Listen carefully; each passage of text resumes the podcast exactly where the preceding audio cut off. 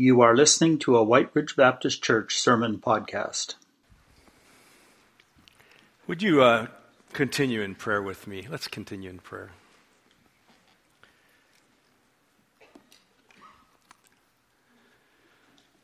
Father, we would just pause uh, even further and give our thoughts to you as we get ready to hear the word this morning.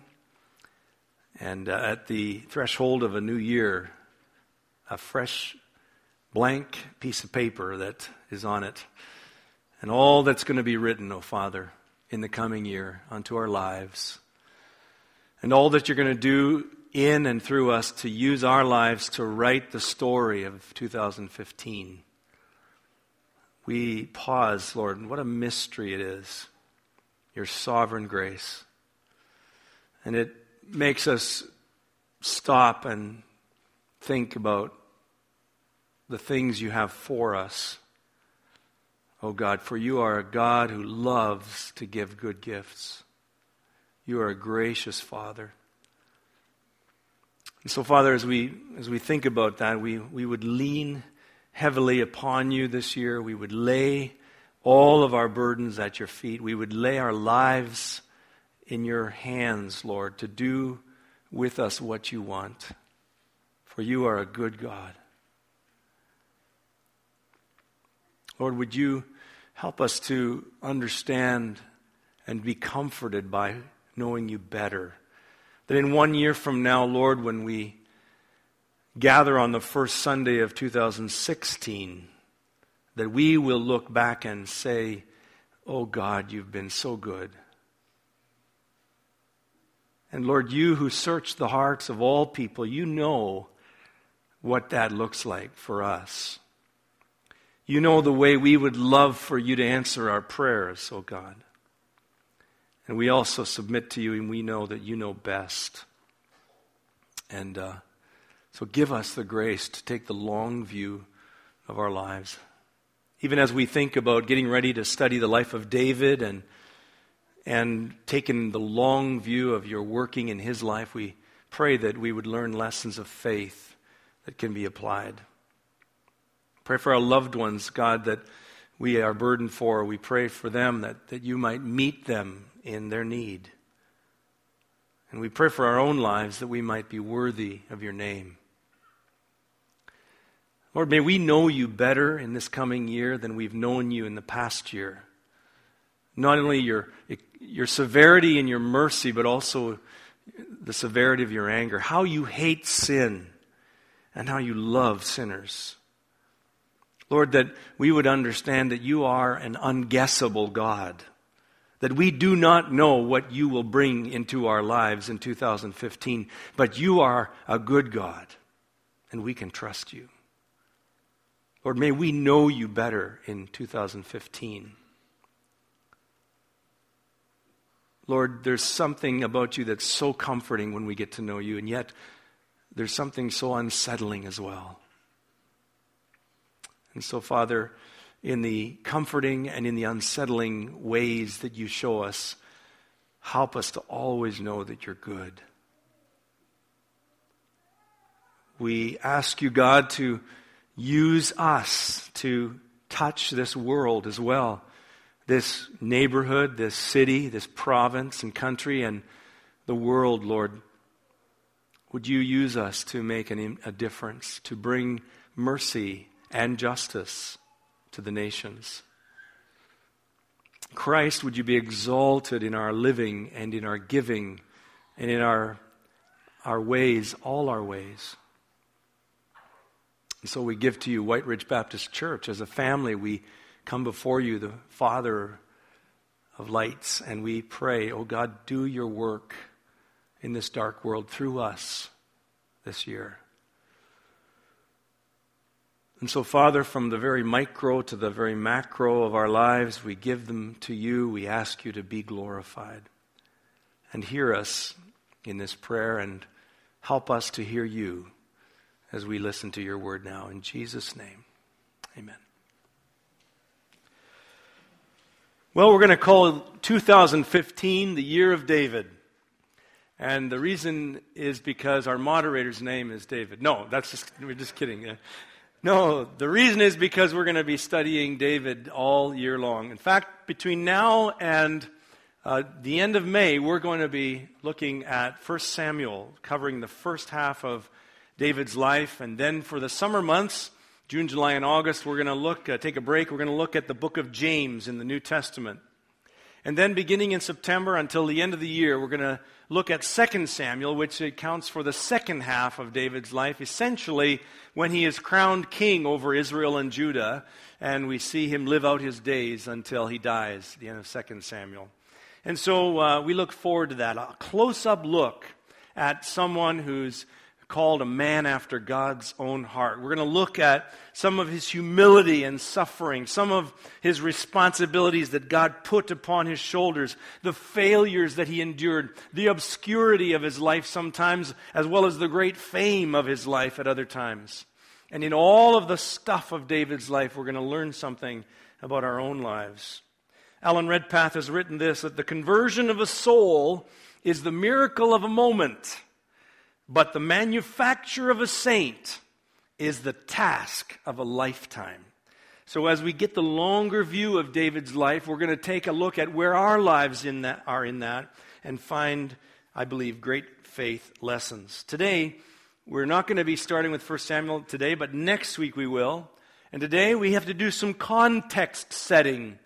Because if you'll remember way back, last year was all about Paul's epistles. Last year in 2014, we studied three of Paul's letters Ephesians, Titus, and Philippians. But if you go back further than that, in 2013, we ended looking at uh, the life of Joshua and the book of Joshua.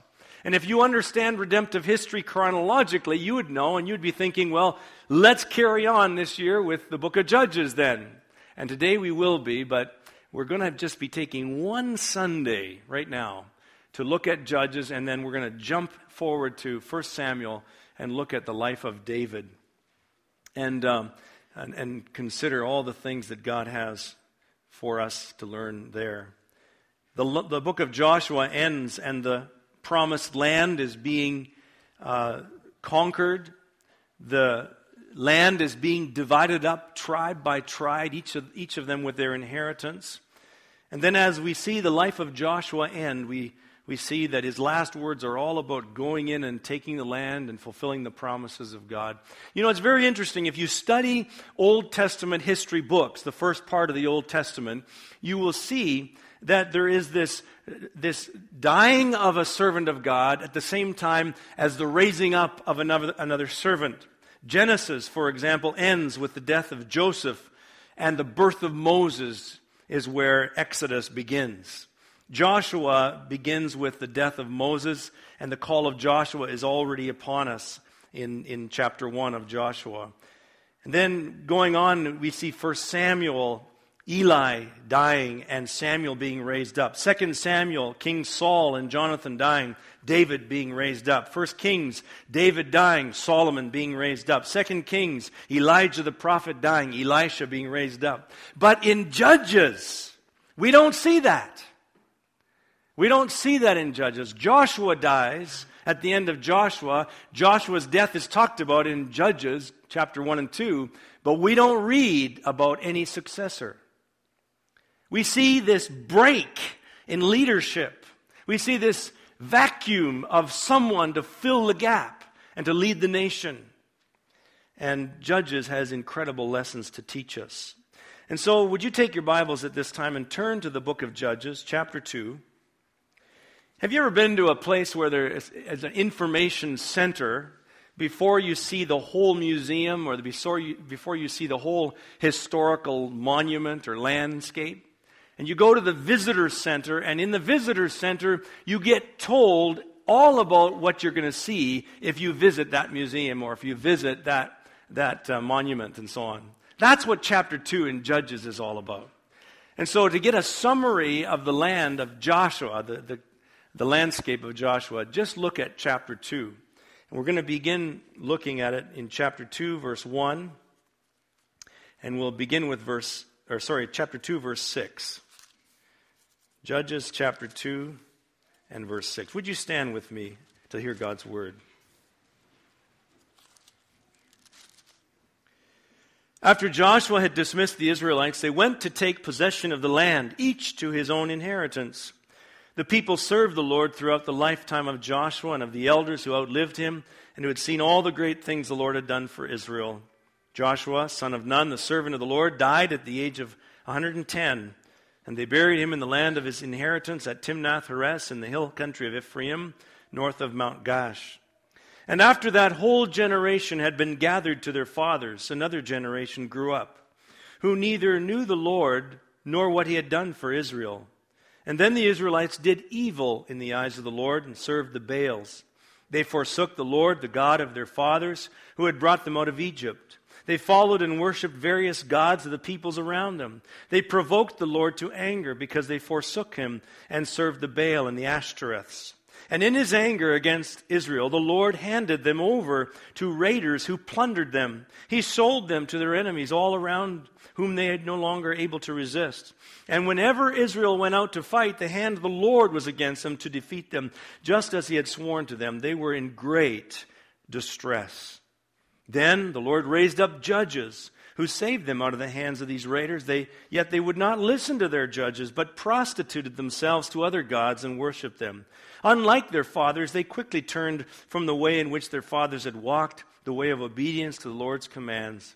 Whenever the Lord raised up a judge for them, he was with the judge and saved them out of the hands of their enemies as long as the judge lived. For the Lord had compassion on them as they groaned under those who oppressed and afflicted them. But when the judge died, the people returned to ways even more corrupt than those of their fa- fathers, following other gods and serving and worshiping them they refuse to give up their evil practices and stubborn ways. May God bless His word. You may be seated. The name of the book of Judges comes from verse 16, where God, it says, raised up judges who saved Israel out of the hands of those who were raiding the country, the, the landscape. There are 12 mentioned in the book, and uh, it probably covers just a little over 300 years, the book of Judges. And most likely, uh, most of those years were covered with either warfare or the threat of warfare, with intermittent peace when a judge was raised up as a warrior and Israel could follow that judge. It is a heartbreaking time in Israel's history. Heartbreaking because in this period of history it chronicles the life of a people who had been showered with grace upon grace. And yet, upon, in response to that, we're spiraling downward toward apostasy with each generation after Joshua. Probably priests and scribes kept a record of all the things that were taking place during this time, and then under, the king, under King David, likely, Samuel the prophet, before he died, compiled all that history, and we have a, a semblance of that in the book of Judges right now. And so it's a, a sad time.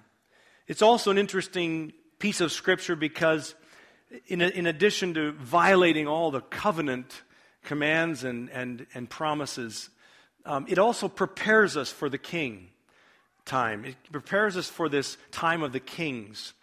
Um, because indeed, one of the verses that recurs throughout the time of Judges is four times actually as a kind of a summary verse the very last verse of Joshua, or uh, Judges 21, verse 25, it says, In those days Israel had no king, and everyone did as he saw fit. And four times the, the writer gives that verse as a summary of the period of the judges. At, this, at that time, Israel had no king, and everyone did as he saw fit. What a commentary on a society gone bad, gone mad with sin. Many of you will recognize the familiar words of William Henley's poem Invictus.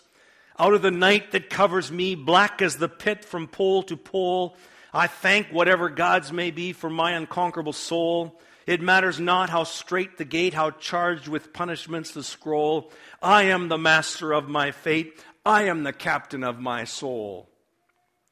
The message of Judges reveals the folly of that poem the theme of Judges is the danger of succumbing to your own wants and desires. shaped by the sinful appetites within you and the culture around you, rather than living according to the lordship of God in your life. And Judges shows us in history the fate of every believer that has accommodated his or her life over and over again to sin and to society to become like them. And one day, as God's word is clearly saying, to be then given over to that very thing that you've pursued more than God. To be given over by God to that very thing. And then be judged in that sin that you have been given over to. It is a scary period of history. And yet, the book of Judges also shows the incredible mercy of God over and over and over again.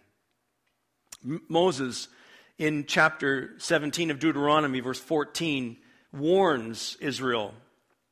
He says, When you enter the land the Lord your God is giving you and have taken possession of it and settled in it, and you say, Let us set a king over us like the nations around us, be sure to appoint over you the king the Lord chooses. He must be from among your own brothers. Do not place a foreigner over you it goes on to say then that the law of God is to be upon this king, with this king. He's to read it every day. He's to lead by it. He's to govern by it, and so on. And, and yet Israel did not follow that way. Joshua as well, Moses' successor, before he dies, also issues a warning. He sets up a stone.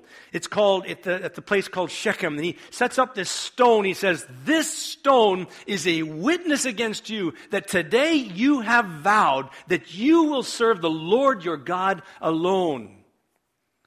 And they say, Yes, this stone is a witness. We will serve the Lord our God. And yet, within a generation, they have fallen away. There are many lessons we could take from the book of Joshua. I'd like our judges, I would like to share two or three key lessons. And the first one I'd like to talk about is the need for separation from the world. Seven times in chapter 1 of Judges, between verses 19 and 20 or 36, the writer stresses that the tribes of Israel were not able to or were not willing to supplant and move out the Canaanite peoples. Instead, we read that they chose to, to dwell on the land with them. Now, this was this, this command that God had to absolutely drive them out or annihilate them if necessary was not because of geographic reasons or pragmatic reasons, but rather there was a theological and spiritual necessity in God's command of such an extreme and severe nature. He was not primarily concerned about the military threat of the Canaanites, though that was much greater than Israel alone. He was concerned about the spiritual cancer that the Canaanite peoples would bring to Israel.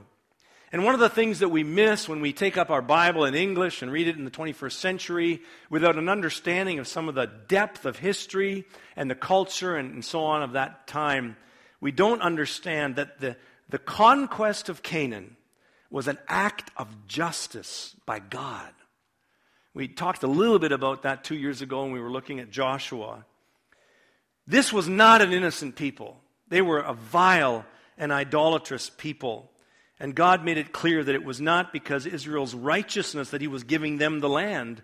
In fact, the scriptures say there's two reasons why God asked Israel to go in and take the land. One was because he's fulfilling the promise to, to Abraham, Isaac, and Jacob. And number two was because he was finally, after many centuries of patience, going to act out justice and wrath upon the peoples of Canaan. They were awful peoples.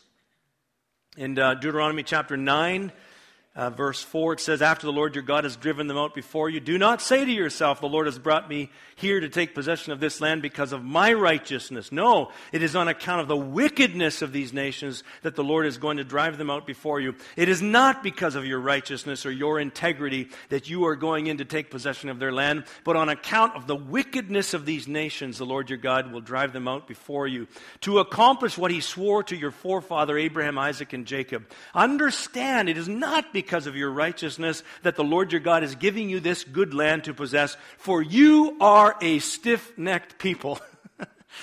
I mean, in case Israel ever got there and saw, whoa, we got it pretty good here, aren't we wonderful? God was saying, no, no, you're missing the whole point of history. Just like we would miss the point of our salvation if we stand ever before anyone and say, I am saved, I know Jesus Christ because I'm better than somebody else. No, it is because of God's goodness and mercy snatching us from the flames that we have salvation. God was clear with Israel as he is clear with us. We don't have time to talk about Canaanite culture.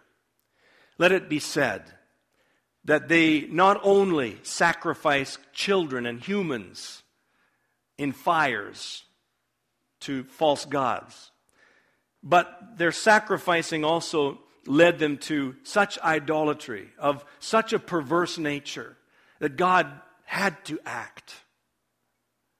They had the worship of prostitutes in temples. Baal, the primary god of fertility, had a counterpart called Ashtoreth, many Ashtoreths. And Baal, this false god, would, would have sex with the Ashtoreths in the heavenlies, they believed. And in order for that to be prompted on earth, the, the males from the Canaanite cultures would go to the sacred temples and have sex with sacred prostitutes, inciting the gods then to have that so that their land would then be fertile, their homes would be fertile, their wombs would be fertile. This is not just uh, ideas, this is, this is Canaanite theology. This is what they believed. This is what they practiced. And over centuries, they had become so corrupt that God was going to judge them. Now, what an allurement for Israel. You think about this, in Israel, a, a, slave people for over 400 years, coming out through the wilderness, entering the promised land, and this people are bigger than us. They have warfare that is beyond ours, like iron chariots and things like that. They have such wonderful fruit and vegetables in their land like we've never seen, and they're taller than us. And there's, there was allurements not only in what the intimidation factor was, but in the sexual temptation, in just setting up shop beside them instead of driving them out of the land.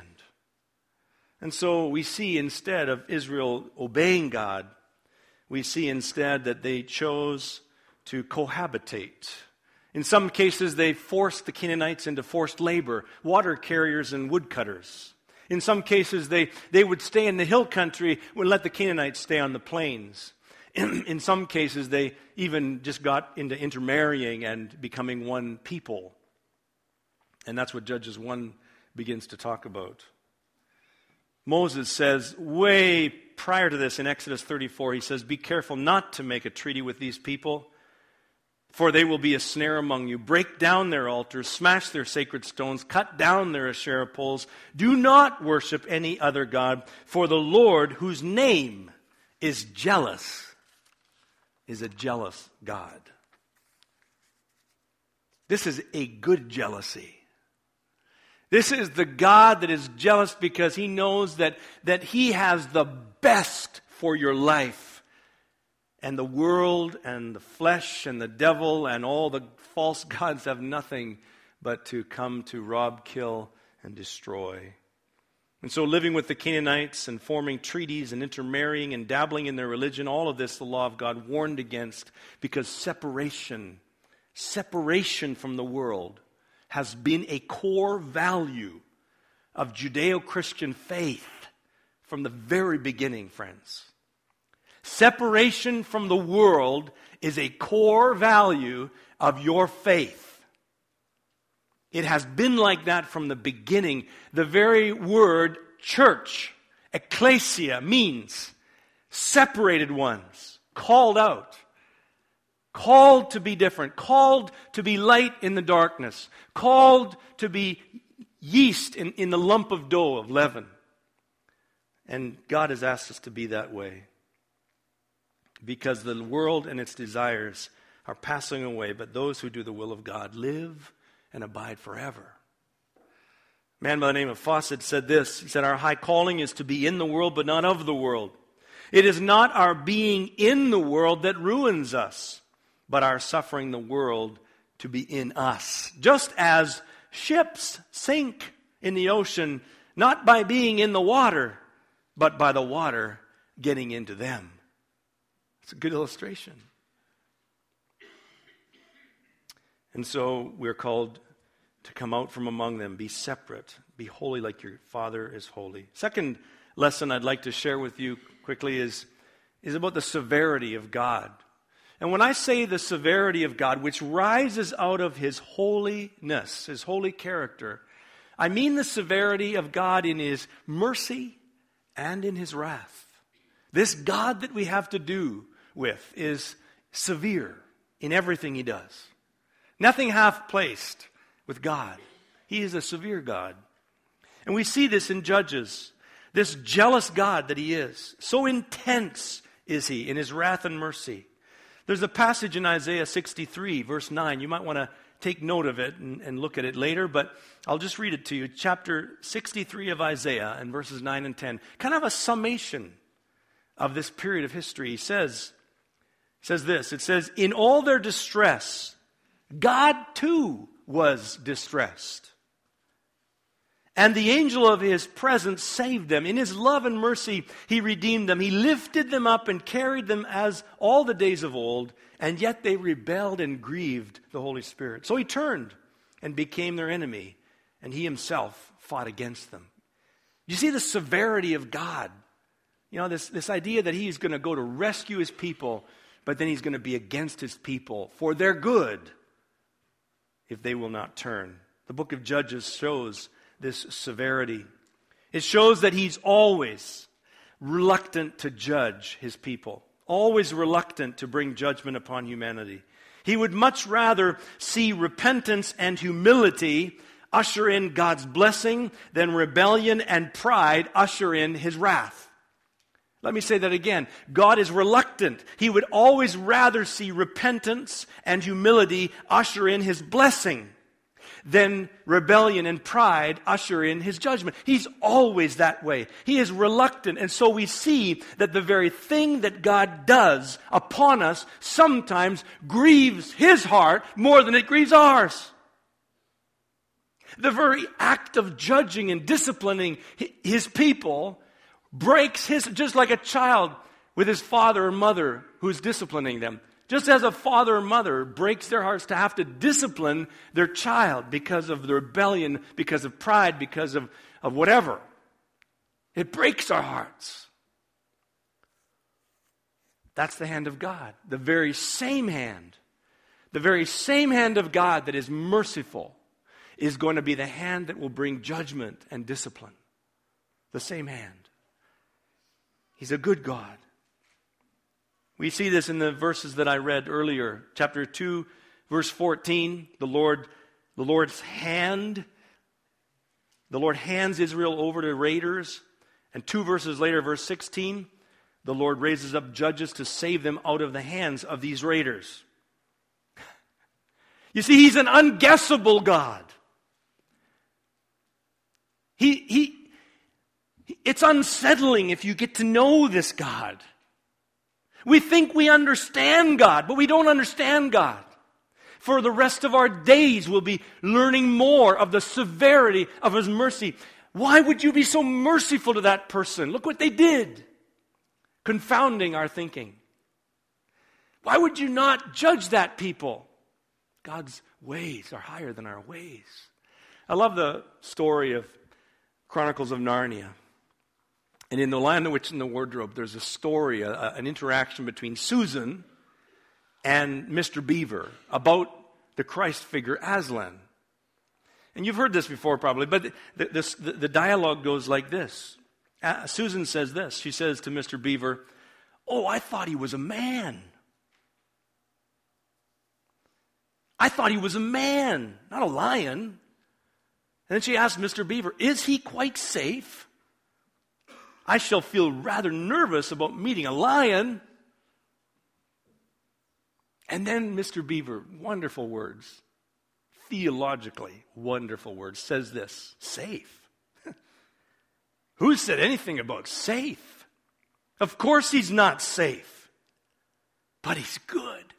He's the king. You see, have we not fallen into the same trap that Susan did in thinking about our God in, in anthropological matter and ways, thinking he's like man except better or bigger or stronger? No, he's nothing like you and I. He's not safe. He's severe. He's severe when he's merciful, and he's severe when he's angry. You want to be on Aslan's side. You want to humble yourself before this God. That's what the judges preached for 300 years. That's what the prophets preached. That's what the apostles preached. That's what we need to preach. That's the gospel. That the gospel is that, that this God who is so severe in his wrath against sinners is just as severe to those sinners in his mercy when they turn.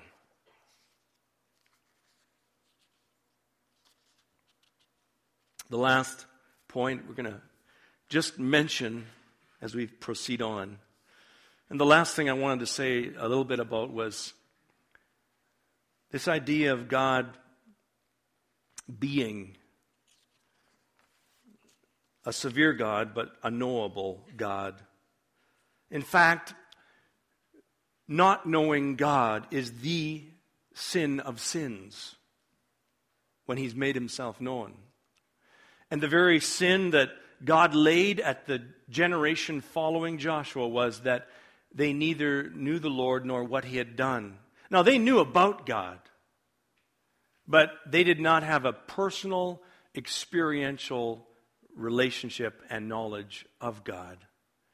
And that is the critical piece that we read about in Judges. You see, God has no grandchildren. God has no grandchildren. Every generation must seek the face of God and know the Lord Jesus Christ for themselves. We cannot follow on the coattails of our parents' faith. There comes a day when we need to decide that I am going to follow this God because I have personally seen His mercy, experienced experienced His grace, I know that I am a sinner in my own right and that no inheritance from my father or mother is going to save me. I must need and I must, I must follow Him.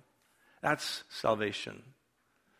That would have, that would have spared this next generation of Joshua's time from experiencing the terrible hand of God's wrath. Well, friends, as we turn our attention to the Lord's table, I want to say to us today that this table is also a, a, a, depiction of the severity of God. The severity of God's mercy that He, for sinners like you and I, would, would take His only Son and offer Him as a sacrifice for sinners. And in like manner, the anger and wrath and the severity of God's wrath that he would see sin so vile that he would be willing to offer his son to obliterate sin and its consequences. You see, I think what, what will surprise us until the day we die is how much God hates sin and how much God loves sinners. So let's gather around this table. And let's celebrate what is the severity of God through Jesus Christ.